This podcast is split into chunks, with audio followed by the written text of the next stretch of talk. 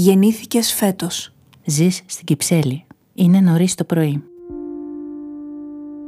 Έχει άπνοια και περισσότερη ζέστη από ό,τι είχε συνήθως τέτοια εποχή.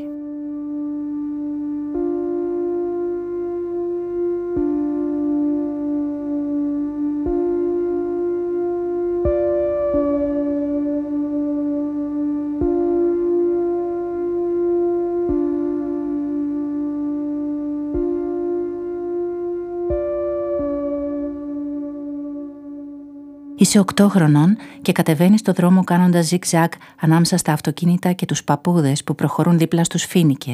Έχεις αργήσει στο μάθημα του θεάτρου. Ευτυχώς γίνεται εκεί κοντά, στο θέατρο Μπίπ, σκηνή Β, και σε αφήνουν να πηγαίνεις μόνη σου. Εκεί αυτοσχεδιάζετε, παίζετε θεατρικά παιχνίδια, σας διαβάζουν Σέξπιρ και Καμπανέλη, μαθαίνετε απ' έξω μικρά κομμάτια από έργα. Στο τέλος του χρόνου θα κάνετε και παράσταση. Πέρσι κάνατε εκκλησιάζουσες, ο μπαμπάς και η μαμά δεν σταματούσαν να χειροκροτούν. Φέτος, η κυρία έψαχνε ένα έργο με πολλούς γυναικείους ρόλους, γιατί τα περισσότερα παιδιά που παρακολουθούν το μάθημα είναι κορίτσια. Έτσι, θα κάνετε το σπίτι της Μπερνάρντα Άλμπα, διασκευασμένο για παιδιά. Ακόμα δεν ξέρεις τι ρόλο θα πάρεις και έχεις μια μικρή αγωνία. Είσαι 22 χρονών. Αφηρημένη στρίβει στην οδό Κερκύρας. Σχεδόν πέφτεις πάνω σε μια ομάδα Σέρβων καλλιτεχνών Βάζουν φωτοβολταϊκά γλυπτά στις ταράτσες. Η ενέργεια θα είναι φθηνότερη τώρα. Κάτι είναι και αυτό. Στο τέλος του δρόμου, άλλη μια πεσμένη νεραντζιά. Αυτό σημαίνει περισσότεροι φόροι και ακόμα μεγαλύτερες δημοτικές δαπάνες. Κοιτάς τα κλαδιά της νεραντζιάς κόρπια πάνω στα μηχανάκια και τα αυτοκίνητα. Ίσως χρησιμοποιηθούν για να φτιαχτεί ένας ξύλινος πάγκος.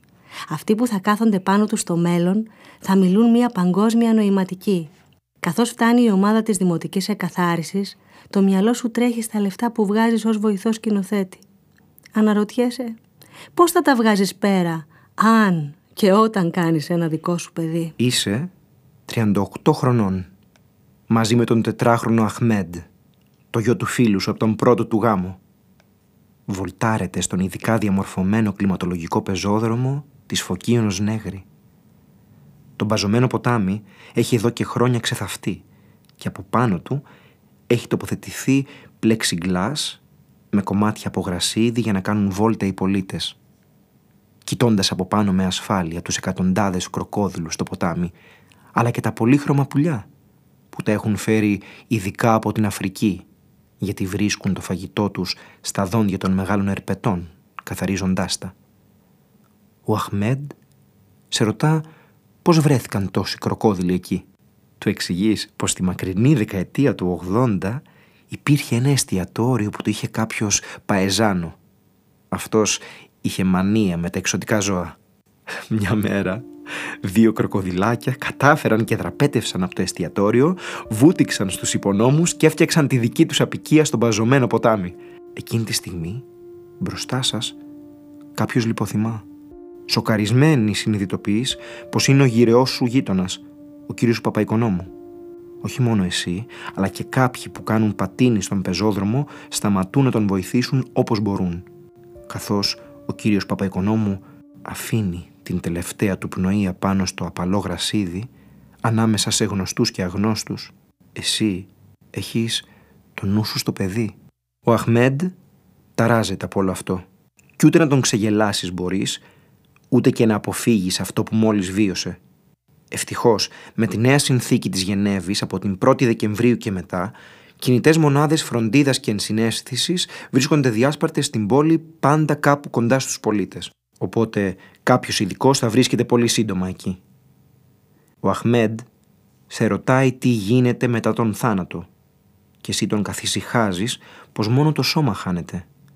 Αλλά η ψυχή επιστρέφει ξανά του δείχνεις το πλατάνι από πάνω σας που έχει καταξεραθεί, αλλά και την πικραμυγδαλιά που ανθίζει μπροστά στο σελέκτ. Και έτσι, κάπως, του εξηγείς τον κύκλο της ζωής. Γυρνάτε προς το σπίτι και ο Αχμέντ, ήρεμος πια, πίνει ένα χυμόρο λεμονιάς.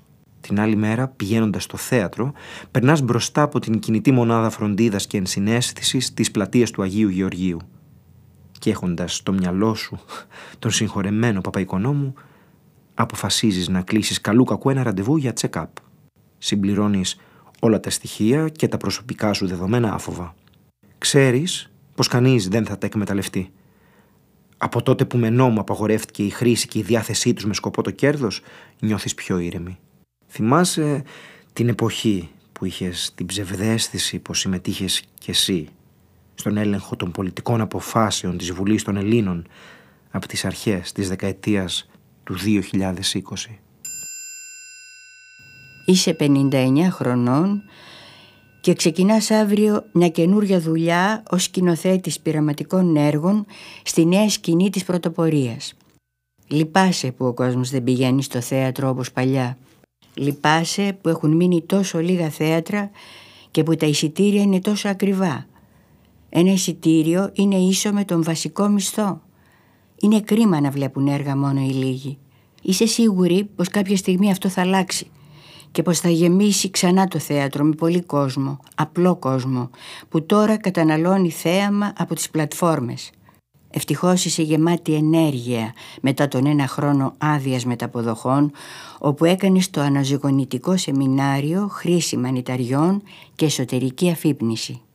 Σε μια συνεδρία μάλιστα σε επισκέφτηκε ο Θεός και σου είπε πως είναι γυναίκα και μάλιστα σκηνοθέτης, αλλά να μην το πει σε κανέναν. Το καλοκαίρι έχεις την ευκαιρία να ταξιδέψεις λίγο περισσότερο από ό,τι συνήθως. Με το ηλιακό σου Hyundai φτάνεις μετά από ώρες στο καμάρι του πηλίου, εκεί από που κατάγει η οικογένειά σου από την πλευρά της μαμάς. Ένας τόπος που καταστράφηκε από αλυσιδωτές πυρκαγιές. Οι φωτιές έφτασαν ως τη θάλασσα. Δεν είχε μείνει τίποτα. Όλα καμένα. Αλλά να που σιγά σιγά τα τελευταία χρόνια η πλαγιά πρασινίζει ξανά. Αξιοποίησε το επίδομα κλιματικής μεταναστευτικής ενσωμάτωσης για να επεκτείνεις το δικαίωμα παραμονής σου στη γη των προγόνων σου. Στη γη των κεντάβρων. Μόλις συναντιέσαι με τους δικούς σου, αποφασίζεις να μείνεις μαζί τους. Και να ήθελες να πας σε ξενοδοχείο δεν θα σε άφηναν. Το ξαναχτισμένο σπίτι στο πήλιο τώρα σφίζει από γέλια, ζωντάνια και αποφασιστικότητα. Το ψυχοθεραπευτικό πρόγραμμα για την κλιματική θλίψη που οργάνωσε η κινητή μονάδα φροντίδας και ενσυναίσθησης της περιοχής έχει βοηθήσει τους πάντες. Την άλλη μέρα χτυπάει το κινητό και μια φωνή σε ξυπνάει από το όνειρο. Είναι η κολλητή σου φίλη Παρασκευή από το Σωματείο Οικολογικής Μέριμνας. Στη βιντεοκλήση φαίνεται ξεκούραστη και καλοντημένη. Καθόλου περίεργο αφού όσοι δουλεύουν στη ζωοκαλλιέργεια κερδίζουν τα διπλάσια από όσους δουλεύουν στη διαδικτυακή αγορά. Όπως για παράδειγμα ο σύντροφός σου. Αλλά δεν πειράζει γιατί είναι γαμάτος. Η Παρασκευούλα σε ενημερώνει πως σήμερα είναι μέρα συγκομιδής και πως τα γιδολιπάσματα του βορείου πηλίου πάνε εξαιρετικά καλά. Χαρούμενη γι' αυτό αποφασίζεις να προσφέρεις και εσύ μια ώρα καθημερινά από τις διακοπές σου να μαζέψεις πλαστικό από τις ακτές του Αιγαίου. Είναι τόσο όμορφη η περιοχή και όταν καθαρίσει εντελώς θα γίνει παράδεισος. Σκέφτεσαι πως εδώ θέλεις να ζήσεις όταν γεράσεις. Είσαι 89 χρονών και έχεις ζήσει σχεδόν έναν αιώνα. Έχεις ζήσει και μετά το 2100. Το 2021 έλεγαν πως μέχρι το 2100 ο πλανήτης θα είναι πιο θερμός κατά 3,2 βαθμούς Κελσίου και πως η στάθμη της θάλασσας θα έχει ανέβει τόσο που θα κάνει την Ελλάδα να μικρύνει, μιας και τα περισσότερα νησιά θα είχαν εξαφανιστεί εντελώς. Αυτό δεν θα συνέβαινε αν υπογραφόταν και τηρούνταν η Συμφωνία του Παρισιού για το κλίμα. Με την έξοδο της Αμερικής και της Κίνας από τη Συμφωνία, τα πράγματα είχαν δυσκολέψει. Όμως, έχοντας επιζήσει από την πανδημία του COVID-19, η παγκόσμια συνθήκη υπογράφτηκε, αφού η κλιματική ισορροπία ήταν μονόδρομος. Καθώς καρφώνεις το βλέμμα σου στον πηλιορίτικο ουρανό, αναρωτιέσαι εάν οι σκιές που βλέπεις χωρίς τα γυαλιά σου είναι γεράκια που γυρνούν στις φωλιές τους. Όλα πήγαν καλύτερα από τις δυστοπικές προβλέψεις. Μεγάλη ανακούφιση. Είσαι χαρούμενη που έζησες σε αυτόν το συγκεκριμένο αιώνα, που ήσουν μέρος του και έβαλες το δικό σου λιθαράκι στην αλλαγή. Σ' αρέσει πιο πολύ ο εαυτός τώρα. Πολύ περισσότερο σε σχέση με το πώς αγαπούσαν τον εαυτό τους παλιότερα. Ετοιμάζεσαι για το επίσημο γεύμα της περιοχής. Εκτός από την οικογένειά σου, θα είναι και όλοι οι φίλοι και οι σιγοριανοί.